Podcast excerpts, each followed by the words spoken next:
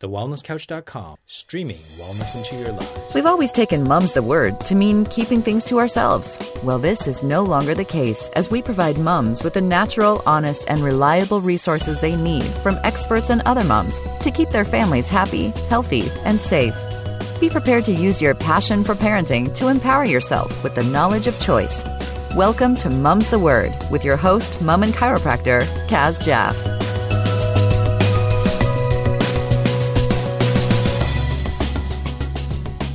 Hey, Mum's the Word listeners, Kaz Jaff here again. We've got a fantastic interview for you this week. It's a recovery story of uh, a child with behavioral disorders, and it is shared by an amazing powerhouse, super determined, incredibly inspiring uh, mum, actually a warrior mum, really. And Kinta Gitcham, she's an ordinary mum who has had an extraordinary journey through motherhood. She's a stay at home mother of three gorgeous children Archie, who is eight, Josie, who is six, and George, who is three. She is currently separated from her husband of 10 years, Rick, since March this year, 2016.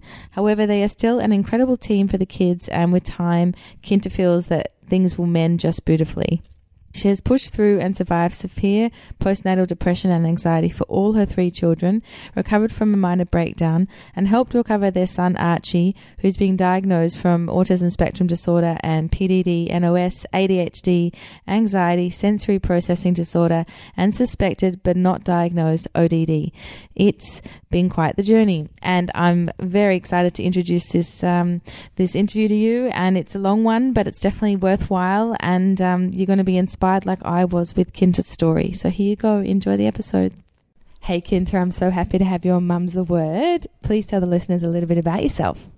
Hey, Kaz. Thanks so much for having me. I'm absolutely honoured, actually. I'm, uh, Know, it's a bit funny. I'm a little podcast virgin in a way. I've only just come into the world of podcasting and listening and it's very exciting. So thanks very much for having me. You're very um, welcome. Let's share with the listeners. We met at the Wellness Summit that was uh, not that long ago, and we just ended up chatting. And you came to the Mum's the Word stand, and we just, yeah, it's like everything around us shut down. And we just got into this conversation, and it all came up about um, your story with Archie, your son. And so I said, you know what? Let's stop this, and we need to get it all recorded. So here we are, and probably about one or two months later.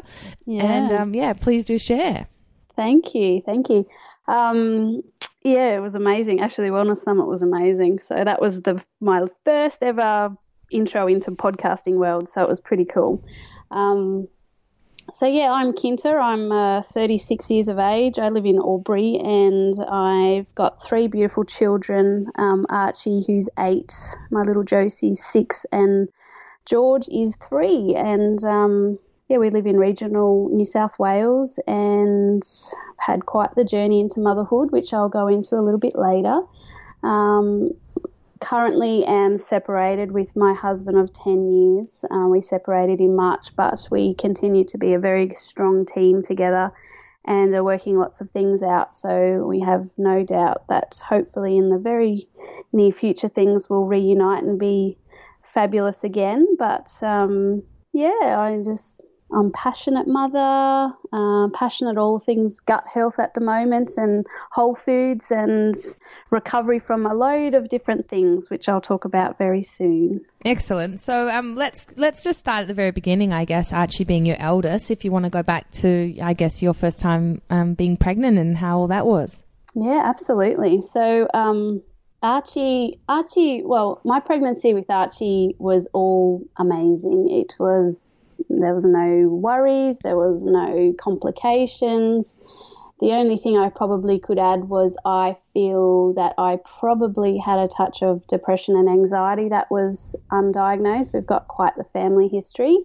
Um, but, you know, going forward, Rick and I had just got married. We were a year into our marriage and we yearned to have a family and we thought that, you know, we dreamed the dream, having an amazing, happy, and healthy family. Um, we wanted three kids, and so we sort of got stuck into it. And we were absolutely so fortunate that we had no dramas at all falling pregnant. It was more the opposite, actually, and not enough practicing.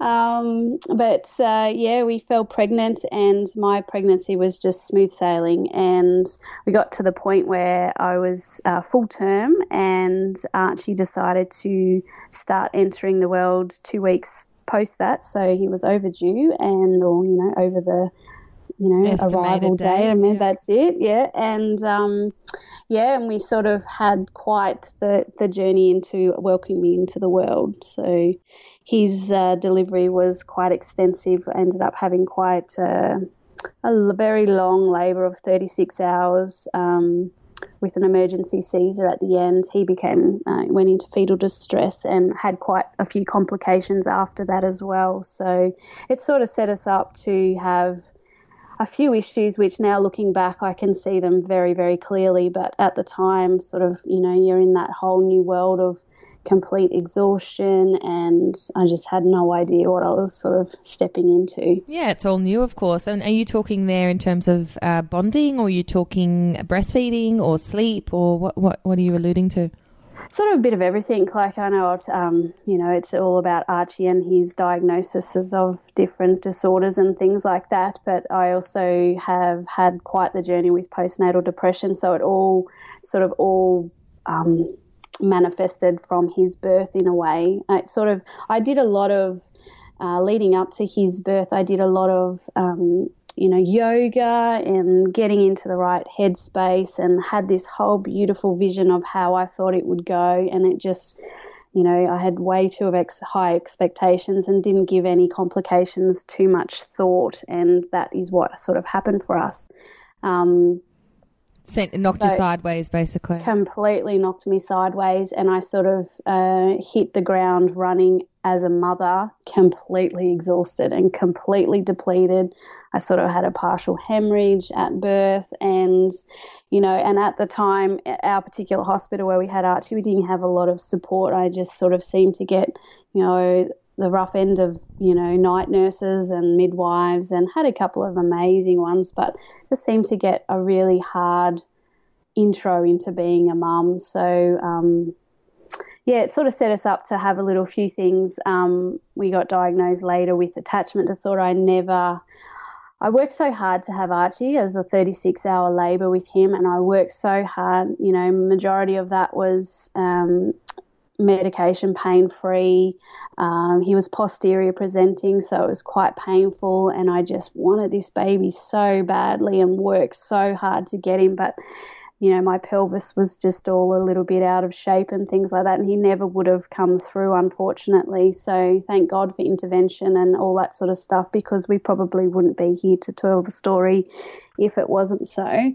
Um, but it sort of, there was a lot of blankety blanks through our birth. And, you know, at day five, when I was set to go home, um, you know, the nurses sort of came in and said goodbye. And I'm like, well, I don't know who that baby is really. And I don't want him. And I don't you know I don't feel like feeding him. And I just never had that oh my god this is my baby. I love him you know I never had that you know beautiful connection that you sort of hear a lot about so you know from the get go it was going it was setting us up to sort of have a quite a, a long journey of struggle I mean, we've definitely talked before about how that doesn't always kick in for everyone, and of course, if you're robbed from the oxytocin experience, that that can play um, a very large role. But when did that start to be that you started to feel that connection? For me? yeah, for you.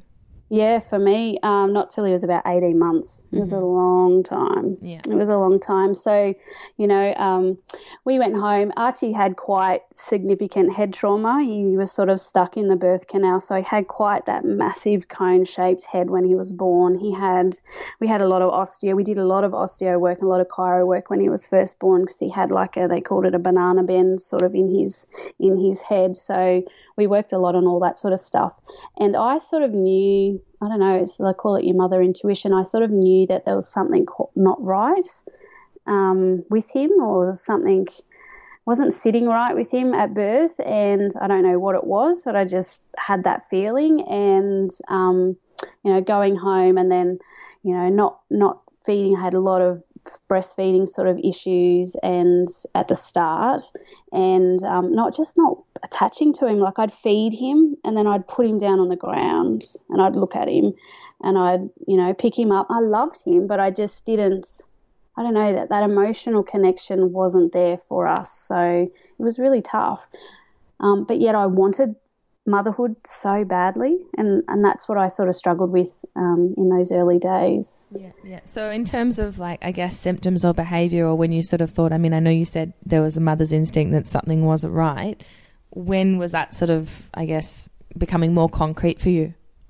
Um, probably, you know, um, probably from when he hit around two years of age. So, uh, although looking back now, knowing all about gut, the gut health stuff that we've been working tirelessly about in the last you know, six to 12 months, um, he had a lot of issues when he was born. So, he had uh, bronchiolitis at five weeks, uh, he had a lot of ear infections from six weeks. But as a baby, we were blessed. He was beautiful in the way that he slept really well. Um, he fed really well. He ate solids really well. He hit all his milestones super fast. Like he was really advanced in all of that sort of stuff. But, you know, the attachment thing for me wasn't there. The postnatal depression had a massive role in a lot of that. Um, and we started noticing signs that he would he was a little bit on the aggressive side which was a little bit it took Rick and I aback a lot because Rick and I are both so super soft and so cuddly and all that sort of stuff. And our little baby was beginning was you know becoming very much different to that. So and we didn't know where that was coming from. So he started to show a lot of aggression towards little friends. Even at eight months of, of age he'd crawl over and he'd just latch onto them and and whatnot. And a lot of people probably i don't know they dismiss that as being I don't know, eight months of age, you sort of, they don't learn that, do they? It's sort of something that's sitting in them. So for me, I used to look at that going, why, why is he doing that? I always used to ask a lot of questions in myself, you know, why, why is it all this happening? So the biggest defining moment for us was when Josie arrived. So Josie arrived two years and three days after Archie arrived, and that's when we really noticed our little boy was starting to struggle. He went from being a very um, vocal, beautiful, uh, could express himself beautifully, could chat, he had a massive vocabulary, he could rattle off 20 different native birds you know, you wouldn't just say, "Oh, those are cocky over there, mum." So, and be like, "There's a sulphur-crested cockatoo, mum." You know, just you know, we just had a lot of things. He was in, very gifted and very his fine motor and gross motor skills were unreal, but it was his inability to have good social connections with kids, and he started becoming super duper aggressive. Um, How was his eye contact at that point? Like, were you feeling connected in that sense? Like, you could look, look him in the eye and feel something there, or was it not really there? Yeah, no, um, it'd come and go. Actually, he would have really, really good eye contact, especially with adults. Like adults just never knew there was anything sort of going on with him. But with kids, he wasn't. He would just sort of glaze over and lock onto them a little bit. Um, or sometimes he'd glaze over and not, you, you know, you really struggled to get his attention. It was like he'd just drift off into another world. Um, and like I said before, he went from being a super sort of easygoing, quiet baby to um, you couldn't hold him close to you, you have to hold him out so he was facing outwards. Um, and he was just, at, when he started to walk and stuff, he wouldn't hold your hand, he'd sort of run off. And, you know, I sort of struggled with that as a mother. It's like, why don't you want to hold my hand or why can't I? Comfort you and shush you or you know or just comfort you and and and you cuddle into me he would you know he'd bite me or he'd grab hold of my face and stuff like that. So that all really started to rear its head at two years of age. Um, josie came along and obviously she was you know a little baby and would cry and he would just get like so close to her face his nose would touch her nose and he just could not you know you couldn't t- tell him Archie, you're too close, honey, come away. He just, he never got that social um, awareness and that spatial awareness and and stuff like that. So yeah, from any, any sort of repetitive behaviours or anything like that. We didn't really have a lot of the repetitive behaviours. Um, when we went through the whole diagnosis stage, um, our paediatrician, when we first walked in, he said uh, he has nothing going on. I can tell them. They all look, they have this look, and you know we've had quite a few issues with our paediatrician, but um, he never was that. You know, when I started looking to aut- autism and what it was about, I I knew the movie Rain Man, which most people do, and um, and Archie never sort of flapped his hands or anything, any of those classic autism traits. Archie sort of wasn't that, but he, you know, he had this massive vocabulary at two years of age. He could rattle off 20 different bird species and, you know, he could chat with adults and all that sort of stuff. So he was in that sort of, you know, so far advanced stage of a two year old. Um, I started to do a little bit of research and came across, um, was it Jenny McCart? McCarthy. McCarthy. McCarthy? Yeah, yeah, came across her. Oprah was on, and she was interviewing her. Good old Oprah. And um, and that sort of started me looking into autism and Asperger's and those sort of things. And I started to throw those things around within my family, and they all everyone just shut them down and said, "Look, you're just looking into things too much. He's just a busy little boy." Um, yeah, he's just busy. And I'm like, well, I don't think, I, I, think there's more to it. My gut intuition was telling me more. So, so where did that diagnosis come from then? So the diagnosis came really that everything that we tried um, with parenting, you know, we have done the discipline stuff, we did the timeout stuff, but nothing was sticking. Like this clever little boy that you could teach about birds and wildlife and he'd suck all that information in. He just was not getting the basics and you know, it, and, it, and life at home was getting really, really ridiculously hard. He was becoming super aggressive towards his little sister. He would climb into his into her cot. He would try to hurt her. He would bite her. He would hit her. No matter how much we tried to protect Josie, he just I don't he just was like drawn to her like a magnet or any little kid. He was just drawn to them. He'd get very hyped up. He hated loud noises.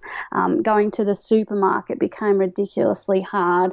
And all of these things we could do earlier were get you know becoming harder and harder and pretty much near impossible to do. So we started looking into I think it was three and a half we or three, we started to approach um, the paediatrician and stuff and just to see what was actually going on. And it was quite the process, let me tell you that. so he's just super sensitive to, you know, I guess, noise, um, busyness, I guess, certain environments, maybe even itchy clothes and all these things that just overwhelm the nervous system. Yeah, absolutely. Um, he, you know, socks. He struggled with socks at some stage, but all everything sort of went in ebbs and fo- ebbs and flows. Like we went through the whole. Um, really difficult to clean his teeth, you know, and a lot of families or parents, you know, when we go through the whole support groups and stuff like that, we talk about the old clean, you know, cutting the fingernails, cleaning the teeth, and hair washing, like how hard those little basic sort of things are to do with kids on the spectrum or kids with sensory needs. So, um, you know, all those things were really, really hard. And we went through, um, we went to the pediatrician and he sort of suggested, you know, you need to go and do some OT. And, and we went through the whole diagnosis process with occupational therapists, speech therapists, um, psychologists, and yeah, the process was absolutely huge. Actually, that's a lot of appointments. A lot of appointments, and at at that time there was no funding for anything, so very very expensive to to do all those testings. You know the. and did anyone mention diet at that point? Because I mean, obviously. Um, we actually, diet for us was something that my intuition sort of picked up on. Um, I knew he was reacting to a lot of foods. I could see he would get really super hyped up when he'd have an apple and just simple stuff. You're like, you're a little kid. Like, why is that affecting you that way? Um, we that was our first sort of process was to go through Sue Dengate and we did the whole elimination diet and cut out all the processed, you know, artificial colours and um, additives and things like that. And we noticed quite a dramatic change in his behaviour, but it wasn't the answer. Like it, yeah, there was more to it than just cutting out those few little foods and things like that. So, but that definitely was something that we looked into. And, you know, unbeknown to our paediatrician, he thought that was all a waste of time. So, Um, we did that against his will. Um, so you've changed pediatricians now. We have now, yeah. Only just though. We mm-hmm. fought fought the battle for a couple of years. yeah.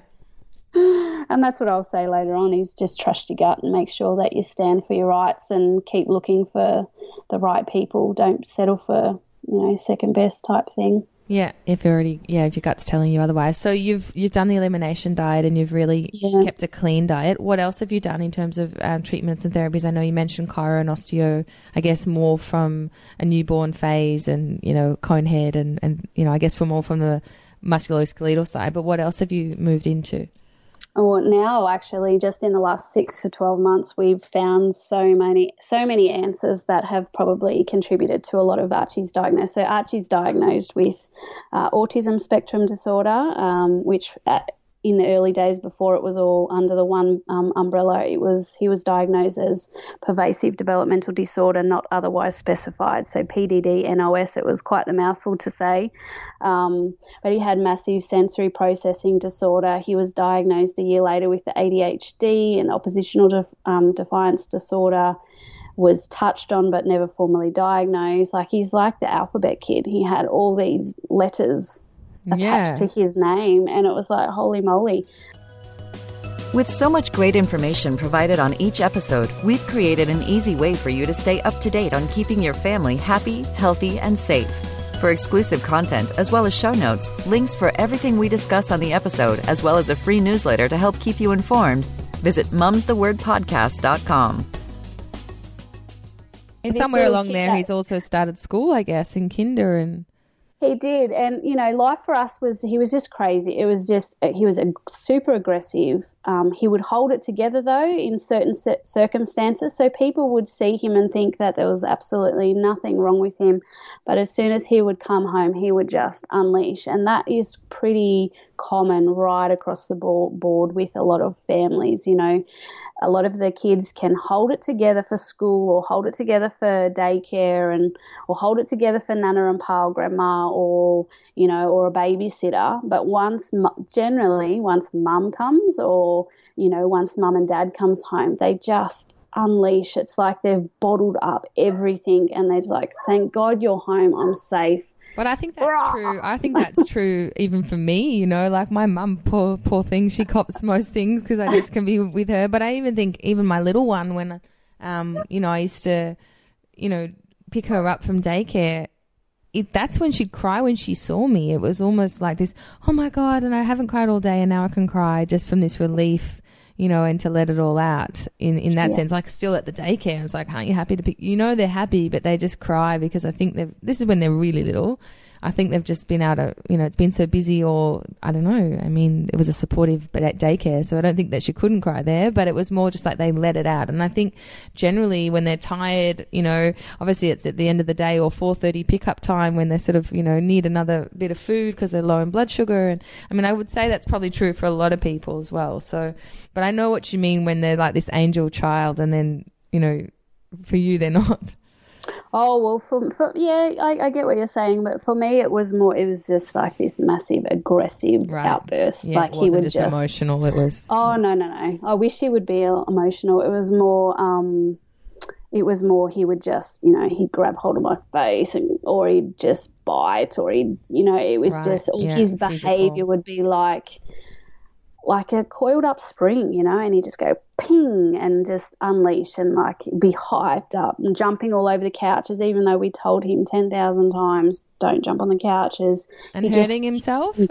Oh, hurting himself. Uh, he had no, that was the other, the other sort of symptoms. He had no, um, massive, massive high high pain threshold on one end of the spectrum, and then on the other end of the spectrum, because of his sensory processing um, issues, he, you know, someone could, if he was really bottled up and full of um, outside influences and, you know, unable to process stuff, if someone just touched him ever so slightly, it was like you would punch him in the arm, you know, or it was it was just like the end of the world. Yeah. Send him off, you know, or he and then he'd just retaliate. And like I'm talking a three and four year old little boy, you know, um, being super aggressive and super hurtful and that was my baby like and we hadn't shown him those like that come from nowhere and that's that was that was hard. That was and, hard. And did anyone advise you with things like you know, deep pressure massage and you know obviously in some of the therapy you know there's there's heavy suits and things like that just because it calms down their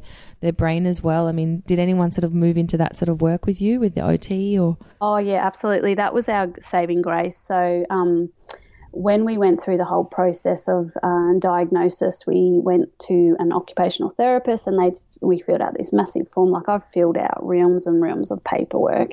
Um, we filled out this form, and he was diagnosed with quite an extensive, vast sensory processing disorder. So, sensory processing disorder, for those that don't know, it's um, your inability, your brain's sort of wired differently. It's an inability to um, process everyday sights, sounds, tastes, um, smells, and things like that. So, I watched a lot of YouTube channels to get a better better idea of how it affected Archie, and there was adults on there telling telling us, you know, um, to get your hair brushed was like literally someone sticking a thousand needles in your scalp, and like it's just such a heightened sensation for them and and feeling, and it's it's debilitating for a lot of them. So you know, for us to go to the supermarket, Archie could smell a kid's stinky nappy three aisles down, like, or he could hear his his hearing was incredible. I remember distinctively one day um, they did some waterworks out the front of the, our like our street, and we, they turned the water back on, and I poured. Archie said, "I want to drink of water." Like he was three, three and a half,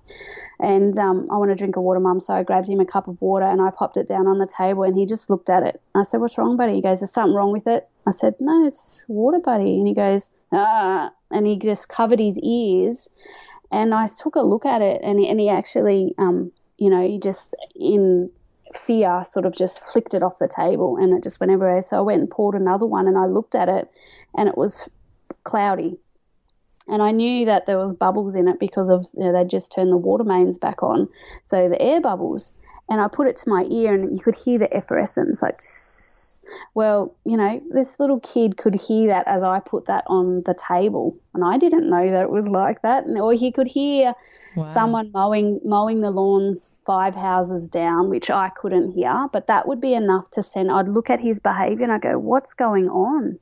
and you know, and then I'd investigate. You sort of become this detective, and you'd investigate, and you go, oh, "Okay, yep, someone's mowing the lawns five houses down. Come here, buddy." You know, we did all the deep pressure stuff. So it was part of our process. We did the occupational therapy, and that's where we got a lot of answers for Archie, and that was where we got a lot of help in the initial days. Yeah. Um, to be able to support him, yeah. And then, and obviously, you mentioned um, for me, it just sort of I guess pricks up in my ears that he had a lot of ear infections, and I guess it would have been antibiotics at birth as well. So, when did it sort of get, um, I guess, into the gut, or when did you start medicating? Oh gosh. Okay. So yeah, he had loads and loads of he had grommets and he had loads of ear infections. He had bronchiolitis. He had roseola. So he got stack loads of antibiotics very early on, and um, you know, and and I believe now, knowing what I know with about gut health and stuff, that that's probably what's affected majority of his symptoms. So um, our gut health journey started six, you know, six to twelve months ago, depending. Oh well, it's more so it started with me first. I started to look into it for myself, and then Archie, and we have successfully been able to get him off all his medication for ADHD and anxiety. So he was he was medicated for anxiety at four years of age. Mm. Four years of age, my little boy was taking medication because he went from being this beautiful, vibrant, bubbly little baby who had the most spunkiest personality, who had all these issues with aggression, but had had the most amazing little personality. Like he everyone that came in contact with Archie just adored him. It was just the little kids around his own age was the ones that were affected, either myself or the little kids were affected with his aggression. Um, but adults and that, they just loved him. And this little boy went from that to a very withdrawn fear, massive fears of you know, he went from being this seeker to finding lizards, and you know, we were petrified he'd go and pick up a brown snake. He had no fear whatsoever. To being completely fear-driven, like couldn't go outside. He wouldn't go outside for fear of magpies swooping and pecking him, or we couldn't take him to the beach because, you know, as a four-year-old and five-year-old, they're just fears that no kid should have. Like, and we couldn't do anything about it. So, you know, we went down the whole. Um, you know, recommended medication from our pediatrician to medicate him for the low van and um, and also for the ADHD the year after that. And um, you know, and our little boy just regressed. I mean, I guess if no one's giving you any option, I can totally understand where you go. But from my understanding, um, in that sort of pharmaceutical world, is that these are not drugs that are designed for kids. These are, are drugs that you know I guess they're trying to give them in equivalent doses per weight, um, but they haven't necessarily been tested in a lot of the pediatric population. No, I know, but you know, when we're prescribed them, we're told that they're all safe and all this sort no, of stuff. No, exactly. And You're not given any other option, and I can imagine no. if you've got a child who doesn't want to walk barefoot on the grass or the sand, or you know, you, you obviously you see how much they're suffering. Of course, you want to numb that for them. Well, absolutely. And for us personally, I suppose I was so sick with postnatal depression myself. You know, depression, anxiety. I was I was heavily medicated, and I just I couldn't I couldn't deal with like uh, my head just could not deal with it, and I don't know how. I honestly don't know how we've got to where we've got to. Like I was so sick, and for us it was a it was it was a last resort. It was a coping mechanism. It's like oh my god i can't do this anymore. Like no so, i totally imagine you know, that's the same for everyone. Oh absolutely. And and you know um, everywhere i looked and researched you know i spoke to our pediatrician i said what about going gluten free dairy free and they're like oh that's just hogwash like don't even waste your breath. You know, this is our pediatrician that we had, and we were blessed with him, not.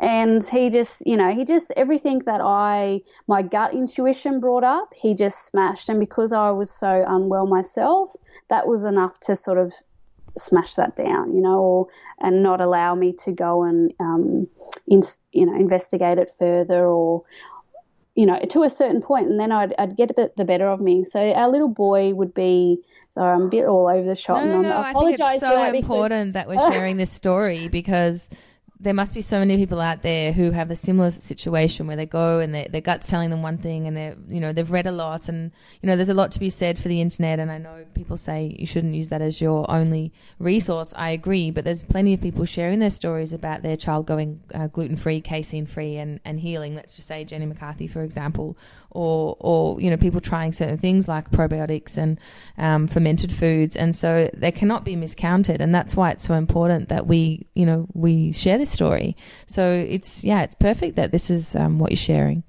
Thank you. I'm just I feel like I'm a little bit all over the shop. My memory from my my history is very scratchy, and um, I'm trying my best to remember it all. But um, yeah, we with Archie's gut health stuff, like we I looked into all this, and Jenny McCarthy was the biggest sort of you know um, influence, I suppose. And we tried the gut, we tried the dairy free and the gluten free, but you know we saw a little bit of um, improvement, but not greatly. He was medicated at, at that stage, but unbeknown to me, he had massive gut issues. Like he had massive bacteria issues, he had massive deficiencies, and he had massive parasite issues. And to go solely gluten free, dairy free, that's not going to fix that. No. And the symptoms that come from that needs addressing in a wholly, you know, a whole different area, and that's what we've been doing. And we're kicking massive goals now, but you know, um, yeah, our pediatrician, he just laughed. He just laughed at me when I suggested it, and he hasn't seen Archie since. And we've we've managed to get him off his Ritalin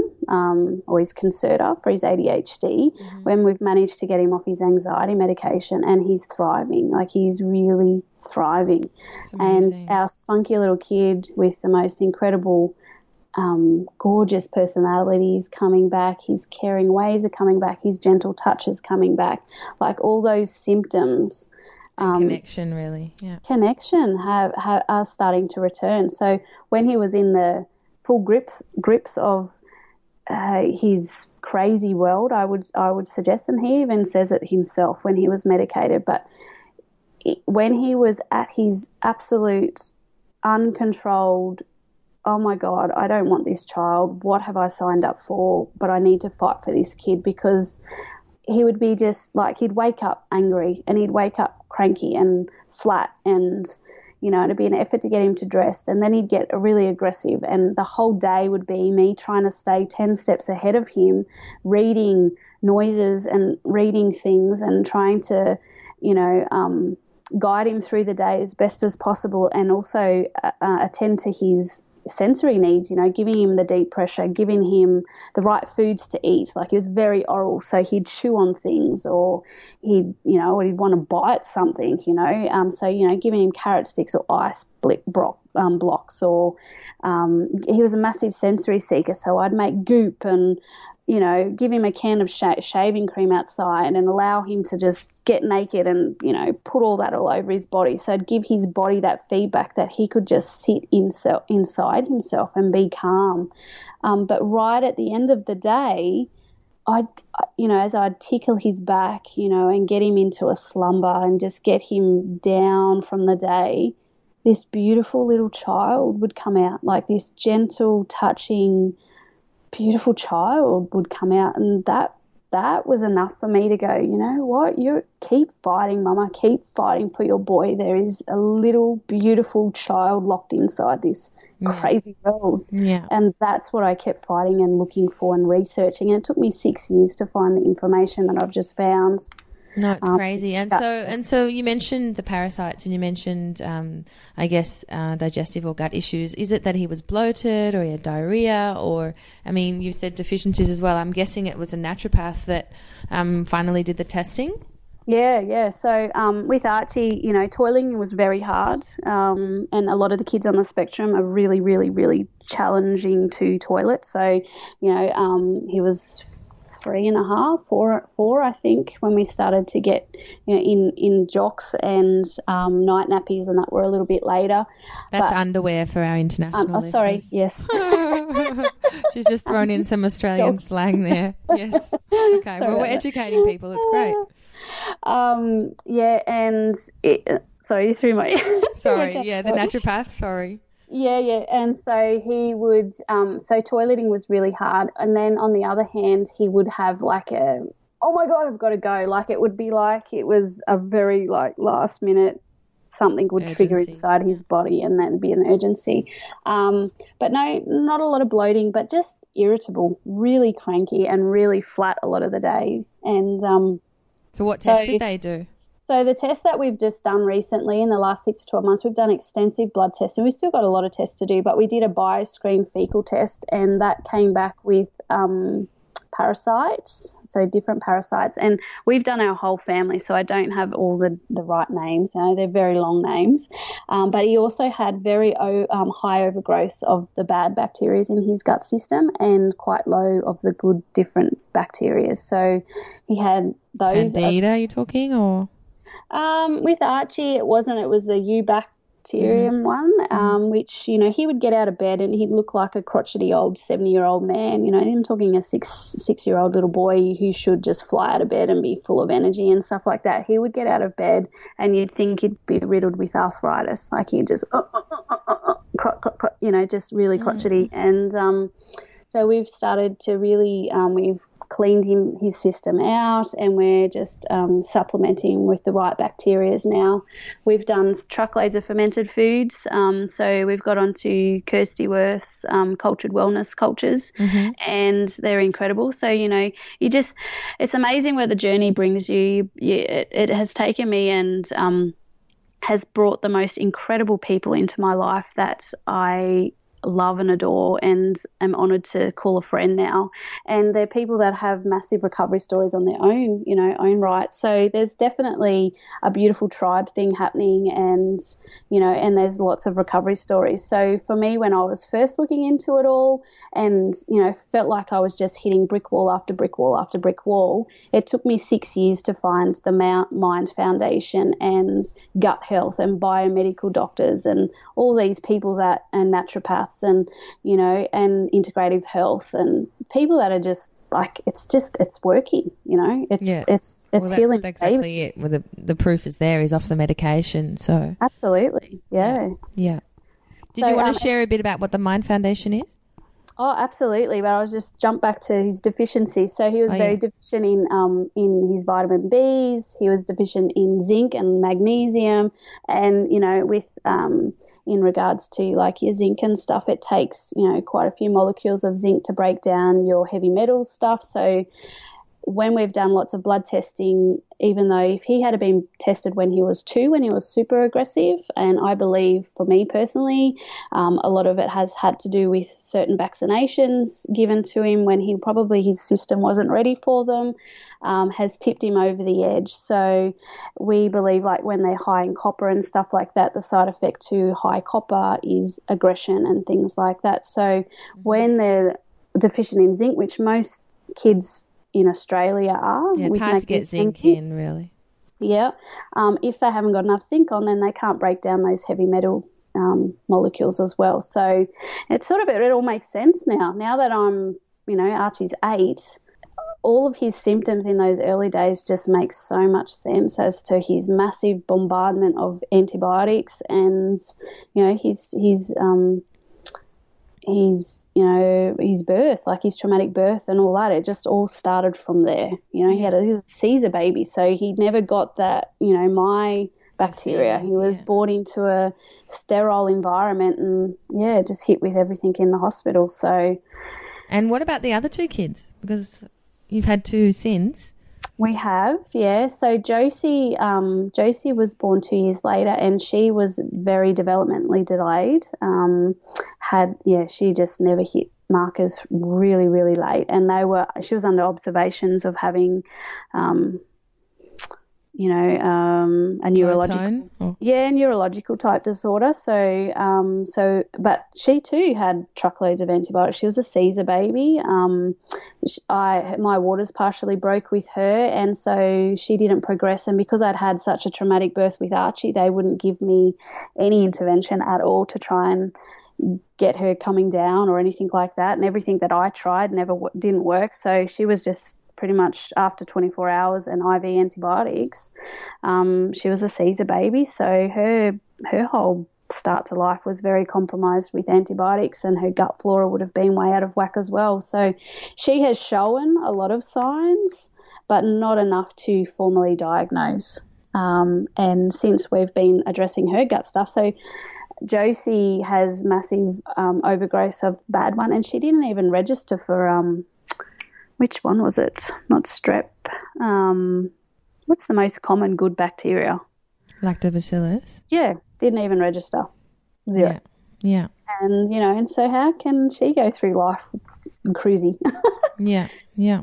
Um, so, and George, he's the same. Like, George was a Caesar baby, and um, because we had made quite a few changes with him, with our lifestyle, um, we haven't had gluten in our life for nearly two years now.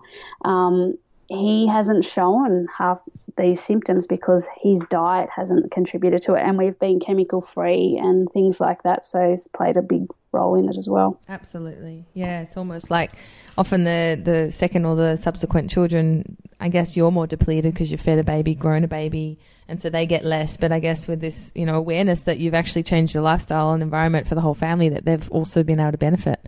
Yeah, absolutely. Yeah. And so Archie's gone to normal school all the time, and that's all fine. No, so um, with Archie's schooling, so preschool at four, I think was it four? So oh, kindy, it's called different things everywhere, all over the world.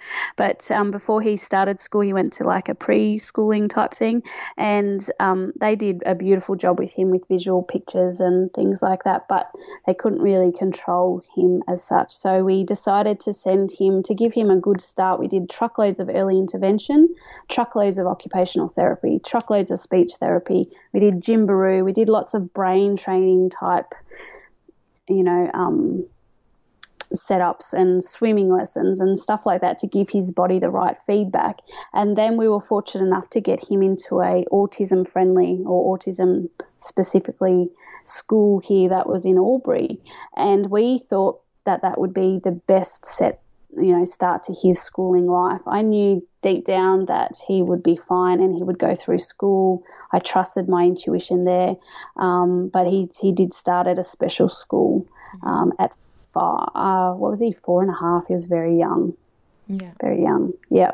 But he's mainstream now. He's um, he's been mainstream nearly two years. Um, and we have done with all this gut health work that we've done in the last 12 months, um, just only recently in the last sort of five months, we've got him off his Ritalin, uh, his medication for ADHD, and you know we've had our ebbs and flows with school. You know, it's it's been a process because he, it's going to take good six to twelve months to really restore his gut flora and really restore his deficiencies and things like that.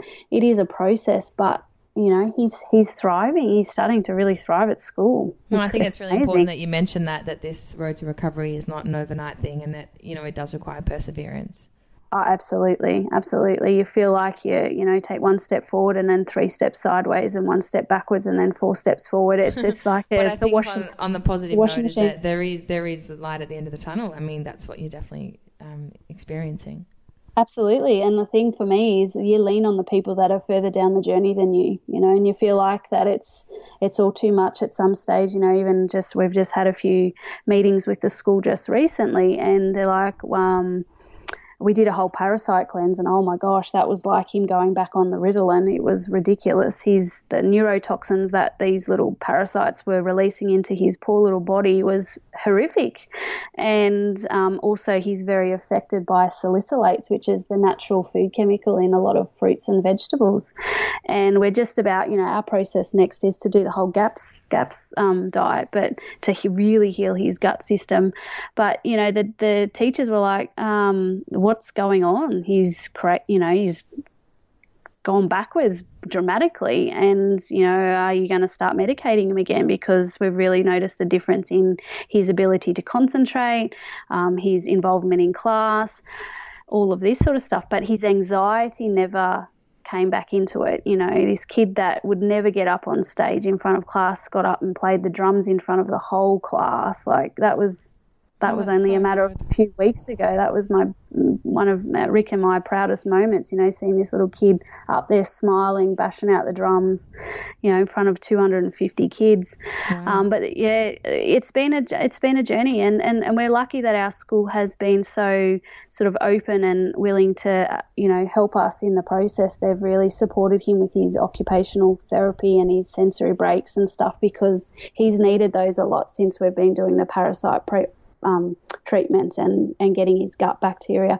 But this last week, he's just kicking goals. He's smashing like he's coming home with stickers. He's coming home, I love school, mum. He's back on top of his class with his reading and stuff. And, you know, and they, only a matter of a few weeks ago, they were saying, oh, we're very worried. I think you should put him back on his medication. And thank God to our new integrative health um, pediatrician, biomed pediatrician. She's like, no, no, no, six to 12 months, just, you know, be patient, guys. Be patient. It's a process. Thank you so much for sharing all of that. I um, it's exactly what um, why we did this episode. It's just the like like I said, the light at the end of the tunnel for many women or, or parents out there. I guess that they need to hear. I'm sure you've got many affirmations or quotes that have um, helped you along your journey through this process, but maybe you've chosen one to share. I do. I've got two actually. I've, or yeah, I've got three different things, but two. Um, don't judge me. You can't handle half of what I've dealt with. There is a reason I do things, uh, and there's a reason that I am who I am, and that probably comes from, you know, uh, we've when you go through a journey of of autism or any form of massive disability, you you find out who your true friends and family are. Yeah and you know on our journey we've definitely lost a lot of those friends. So for us we were no longer to be able to go to um, festivals or um, big functions at parks where the, you know big family functions that you know you go on you have a ball with your kids. We just couldn't do any of those. Even basic barbecues or basic get-togethers at home um, was just ridiculous. So we really withdrew as a family and a lot of our friends sort of fell off the bandwagon there. Um, and the best one probably is that um, a friend of mine who was further down the journey, she said, "This time will pass and it will get easier. Just keep, you know, keep pushing forward." So that was something that I really held close to my heart when things were getting really hard. Yeah, and I think that's true for a lot of things. I mean, mm. you know, it's a, it's in a lot of, I guess, religions and philosophies. You know, um, this too shall pass. Yeah, absolutely. And if there's any listeners out there that are just in the early stages of a diagnosis of autism or, you know, any developmental delays or, you know, something that's pretty significant to what you'd sort of had envisaged of becoming a mum and becoming a parent, there's a beautiful poem out there called Welcome to Holland. It's by Emily um, Perl Kingsley, and I'll give you the link to it. But when we first were going down the, the whole process of our diagnosis and doing some support groups and that with other mums that were in the similar path. This poem just it made us all cry. It was like someone thankfully finally got what our crazy life had become.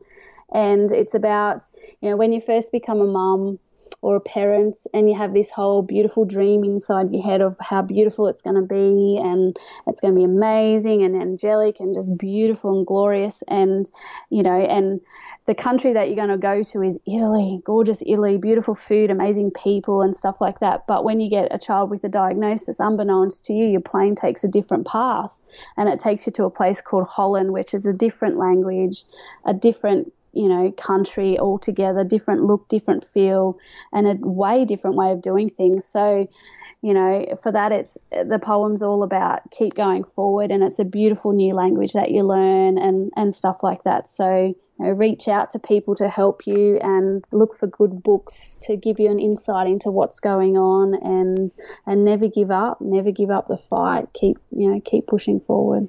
Super great advice. Um, and I guess this whole um, episode has really been about. Uh, a long journey of struggle, but maybe that you know there's been something else just to I don't know help help create our community here that we have. I guess globally, it's almost like a mother's group of support. That if there was a time that uh, you struggled, you know how you got out of it, really, so that people can I guess not have to reinvent the wheel. No, absolutely. For me, my whole journey as being a mum, I've pretty much hated the whole thing. It's been really, really tough. Like it's yeah, my biggest advice for people, and I really hope that one day things will turn around, is when our mums had us, there was a lot of support. And for some strange reason, with the craziness of the world as it is today, that support sort of dropped off by the wayside. You know, we no longer have beautiful neighborhoods where the kids go out and play in the streets, or, you know, um, someone's doing a little bit of tough next door, and so you bake them something for dinner and things like that. So, my biggest dream is that that comes back into life. You know, we support each other and you know take a big step backwards with the craziness of the world and um, just check in with each other and make sure you know if there's you see that the house the lawns are overgrown just you know go and offer to mow their lawns for them or something simple like that. I think that makes a huge difference in someone's life yeah, we've said it many times on on um, the podcast that it takes a village to raise a child, and um, I definitely didn't come up with that saying. Um, it's very well known, and I guess in a lot of cultures that's still how they do it. And I guess yeah, just in the West, um, life gets busy. What would be some of the best advice that you ever received? Best advice that I've ever received. I guess you touched on it a little bit as well with um, this too. This time will pass. Yeah, just never give up you know, just keep pushing forward. My grandma at 91, when um, things were pretty tough for us, and you know, at 91, for someone to get autism or to get my son like she did was just beautiful. And she passed, she's been gone 12 months now, but she said to me, and she was 97 and a half when she died, but she said to me at 91, she said, Kinta, things are going to get tough, you know, in your marriage and stuff like that, and with kids. It is going to get tough, but when it does get tough, you just drop that shoulder and you push that to that wheel and you just keep driving forward no matter how hard it gets, just one step in front of the other. And I've never forgotten that advice. And it's so true to everything, you know, you've just got to keep breaking it down, put one foot in front of the other, or even if it's, you know, the whole day with my depression, anxiety, you know, I, I couldn't even function for minutes at some stage, and you just had to break it down to increments of one minute at a time, or you know, um, that's probably my biggest advice. Yeah, no, I and, mean, we even said it. Before, oh, I said it to you um, before we pushed the record button. Just that you know what a power woman you are, and I think just before when you said um, the "don't judge me," you don't know what I've been going through, or um, the way you said it. I think um, that's something that I guess the world needs to remember as well. That you know when people are maybe not responding how you would expect them to respond that you know you don't know what they've been through i guess Oh, absolutely, and that's probably been my our biggest gift with Archie, and and even my diagnosis of depression, anxiety. Like, you don't know what it's like until you've actually walked the road. You don't know what it's like to have a child with disability or autism or sensory issues until you've walked the road. So people just need to take a big chill pill. Stop judging. Like, stop judging those poor little crazy kids in the supermarket that can't stop touching things or you feel that they're being naughty or things like that like just don't judge you just you don't know what is going on in the background and you don't know what that poor little child's going through so that has been our biggest gift is we don't judge anyone we no longer judge anybody like i've got a friend who's um, you know, she had meningococcal and she's got she's got no legs and she's got stumps as fingers and she's a mother of three. I had no idea she had no legs. That's how much our whole view of you know world and disability and all those sort of things has has made such an impact on our lives is I got the rudest shock. I went around there to have a cup of coffee with her and she pops and opens the door and she's in a chair. I'm like, what the hell? she goes, you know? I said, no idea. Just never saw. I saw beautiful Liza. Like I just you know, um, that's been our biggest gift. And our also our next biggest gift is to enjoy the little things in life. For us, little milestones. Archie hated his little sister. He couldn't interact with her without hitting her. So for us, when they first played beautifully on the trampoline together, and there was not one not one hint of aggression, we cried like something so simple and that so many people take for granted. This was two years in the making and it happened and it was like, wow. So, you know, for us, the simple pleasures in life are huge yeah. and it's, it's, a, it's a, been a beautiful gift. Um, there must be so many resources that you want to share with the listeners. Um, I have truckloads. okay, well, I mean, let's just go with the highs, uh, the top ones, mm-hmm. and then we'll include the rest in the show notes. Yep.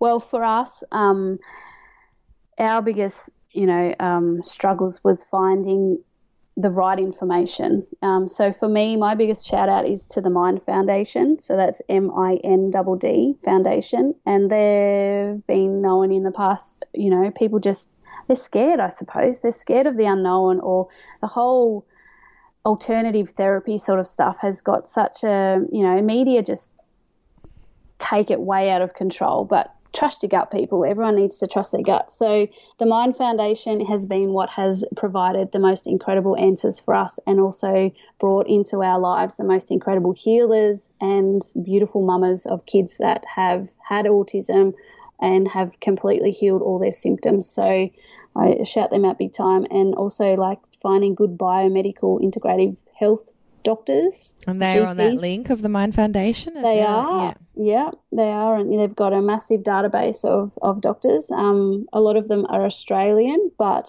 you know, there are definitely great people over in the States and other countries that are doing massive things. And I'm sure if you emailed them at the MINDD, they would put you in, in touch with the right people.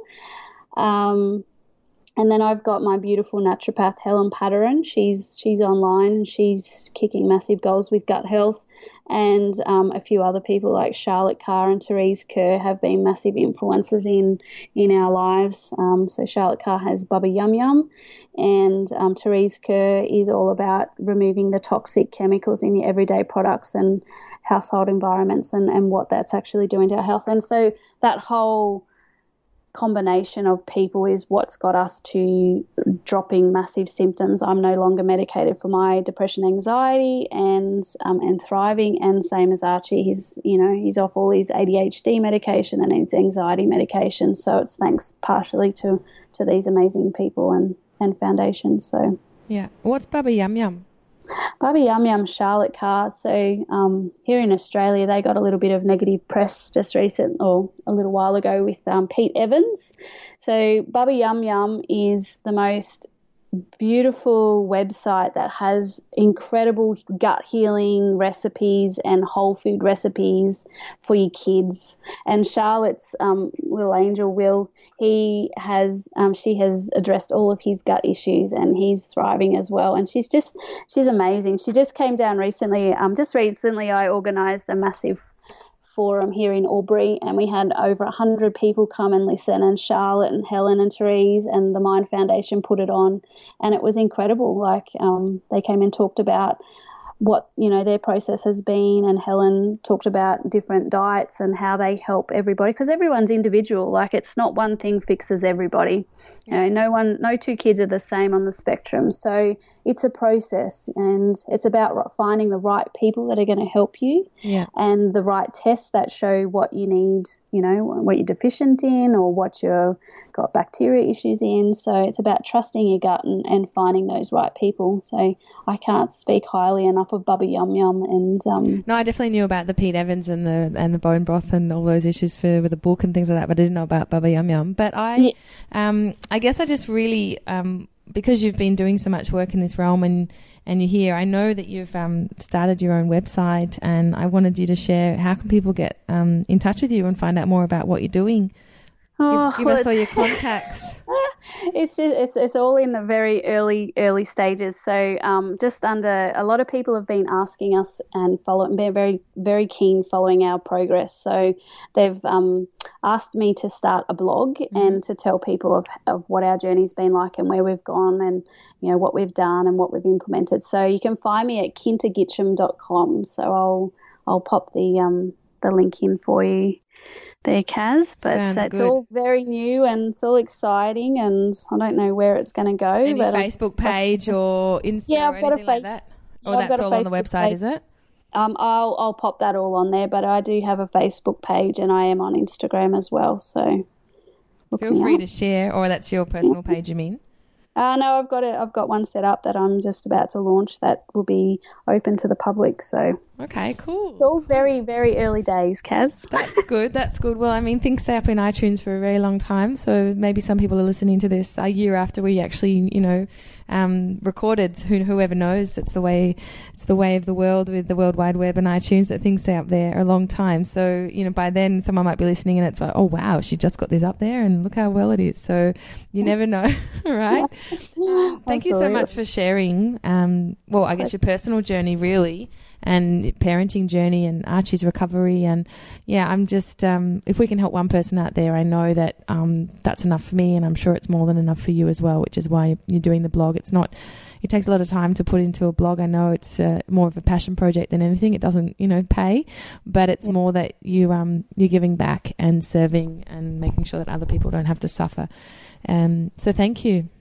Pleasure. Yeah, that's it. And you know, in the midst of all that, you sort of feel very alone and very isolated. So if if if people can find the information that took me six years to find a lot quicker because of me, then I'm a happy girl. Yeah, absolutely, absolutely, awesome. Thank you.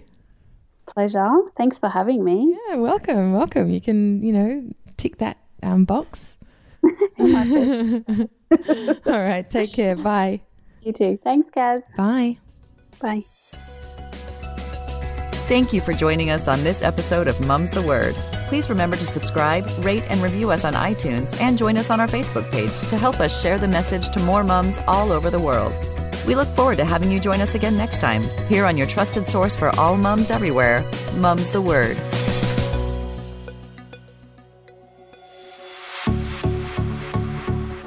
This has been a production of TheWellnessCouch.com. Check us out on Facebook and join in the conversation on Facebook.com forward slash The Wellness Couch. Subscribe to each show on iTunes and check us out on Twitter. The Wellness Couch, streaming wellness into your lives.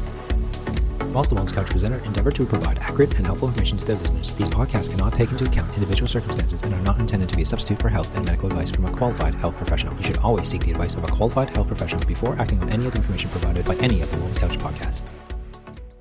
Damo, do you want the first and only certified organic bone broth in Australia? Do you want a broth with no hidden thickeners, yeast extract, salt, or flavour enhancers? MP, I want a broth made by hand from start to finish with nothing but love and positive vibes. Well, that's why you're left with only one broth, Damo, and that is Broth of Life. Ho, ho, ho. Choose from dehydrated bone broth in chicken, beef, and lamb. You'll also find FODMAP friendly stock. That's FODMAP friendly stock, veggie stock, and chicken salt, all available at brothoflife.com.au. And a special for Wellness Couch listeners, enter the code WellnessCouch2016 at the checkout before November 30 for 10% off your order. So awesome. The code again is wellnesscouch2016 only at brothoflife.com.au.